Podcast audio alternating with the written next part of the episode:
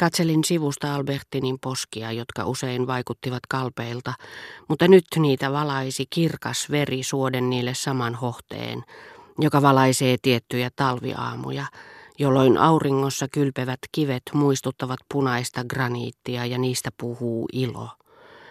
Se ilo, jota sillä hetkellä tunsin Albertinin poskia katsellessani, oli yhtä voimakas, mutta se ei vietellyt kävelyretkille, vaan haluun suudella. Kysyin, oliko perää suunnitelmissa, joita kerrottiin hänen tehneen. Kyllä, hän vastasi. Tulen täksi yöksi teidän hotelliinne ja koska olen vähän vilustunut, aion mennä maata jo ennen illallista. Tehän voisitte tulla pitämään minulle seuraa sitten, kun syön illallista huoneessani. Ja sen jälkeen voimme pelata mitä vain haluatte. On sanomattakin selvää, että minusta olisi mukavaa, jos te tulisitte asemalle huomenna aamulla, mutta pelkään, että se vaikuttaisi vähän omituiselta. Ei Andreen mielestä, joka on älykäs, mutta kaikkien muiden, jotka sinne tulevat. Siitä tulisi turhia puheita, jos joku kertoisi sen tädilleni. Mutta tämän illan voisimme mainiosti viettää yhdessä. Siitä ei tatini saisi tietää mitään.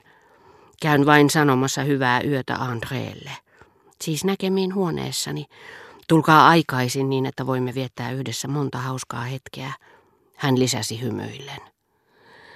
Nämä sanat kuullessani siirryin aikaan, jolloin en vielä rakastanut Gilbertteä, menneisyyteen, missä rakkaus ei näyttänyt ainoastaan ulkopuoliselta, vaan myös toteutettavissa olevalta kohteelta. Gilbert, jota tapasin champs oli nimittäin aivan erilainen kuin se, jonka löysin itsestäni kohta yksin jäätyäni, kun taas todelliseen Albertiniin, siihen jonka tapasin joka päivä, jonka luulin olevan täpötäynnä pikkuporvarillisia ennakkoluuloja ja kohtelevan vilpittömästi tätiään, ruumiistui yhtäkkiä kuviteltu Albertin, sama jonka siihen aikaan, jolloin en vielä häntä tuntenut, olin luullut salaa katselevan minua aallonmurtajalla, sama joka oli näyttänyt palaavan kotiinsa vastoin tahtoaan, nähdessään minun kulkevan toiseen suuntaan.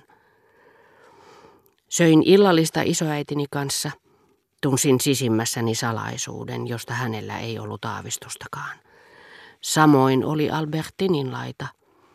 Huomenissa hänen ystävättärensä tapaisivat hänet tietämättä ensinkään, mitä uutta välillemme oli yöllä tullut, ja suudellessaan sisaren tytärtään otsalle Rova Bonton ei aavistaisikaan, että minä olisin heidän välillään uudessa kampauksessa, jonka salaisena tarkoituksena oli miellyttää minua, minua, minua, joka siihen saakka olin kadehtinut rouva Bontampia, koska hän oli sukua samoille henkilöille, kävi samoissa hautajaisissa ja samoissa perhetilaisuuksissa.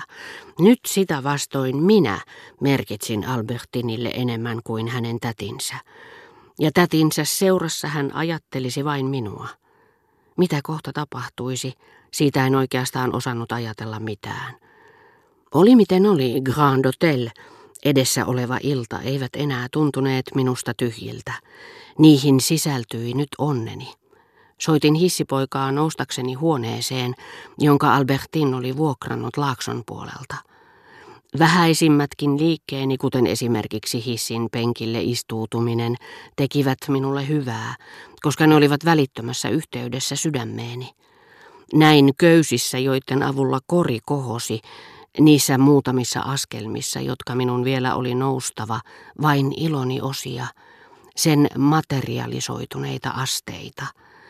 Vielä muutama askel käytävässä ennen kuin saapuisin huoneeseen, jonka suojissa lepäsi tuo rusottava vartalo, kallisarvoinen aines, josta se koostui, huoneeseen, joka niin ihania asioita kuin siellä ehkä tehtäisiinkin, pysyisi tietämättömän ohikulkijan silmissä muuttumattomana, samankaltaisena kuin kaikki muutkin, säilyttäisi ilmeen, joka tekee esineistä nautintojen mykkiä, lahjomattomia todistajia, niiden koskemattomia turvapaikkoja.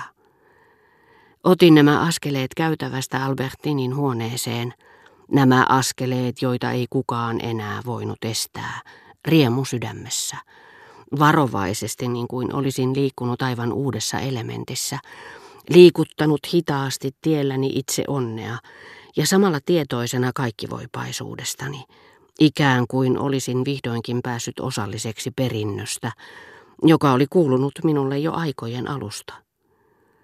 Yhtäkkiä tulin ajatelleeksi, että kaikki epäilykset olivat turhia.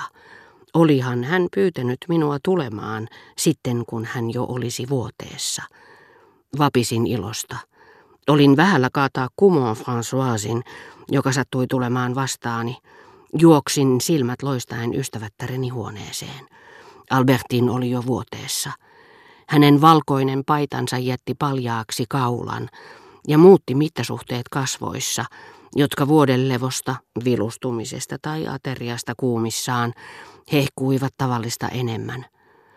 Ajattelin värejä, joita pari tuntia aikaisemmin olin ihailut vierelläni aallonmurtajalla, värejä, joista vihdoinkin saisin tietää, miltä ne maistuivat. Yli posken valahti toinen hänen pitkistä mustista kiharaisista palmikoistaan, jotka hän oli avannut minua miellyttääkseen.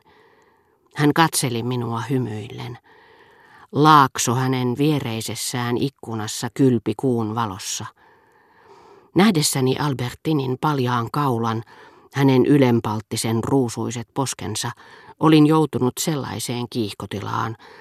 Toisin sanoen maanpäällinen todellisuus oli mielessäni siirtynyt luonnosta tunteiden virtaan, jota tuskin pystyin hallitsemaan että tämä näky oli rikkonut tasapainon valtavan kaikkivoivan sisimmässäni kuohuvan elinvoiman ja maailmankaikkeuden siihen verrattuna vaivaisen elämän välillä.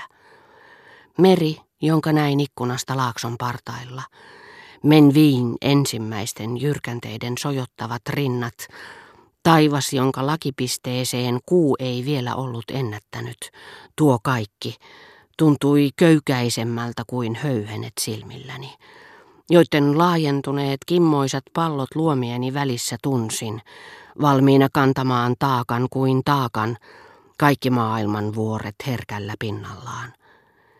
Niiden ympyriäistä maailmaa ei nyt taivaan rantakaan kaikkineen pystynyt tarpeeksi täyttämään.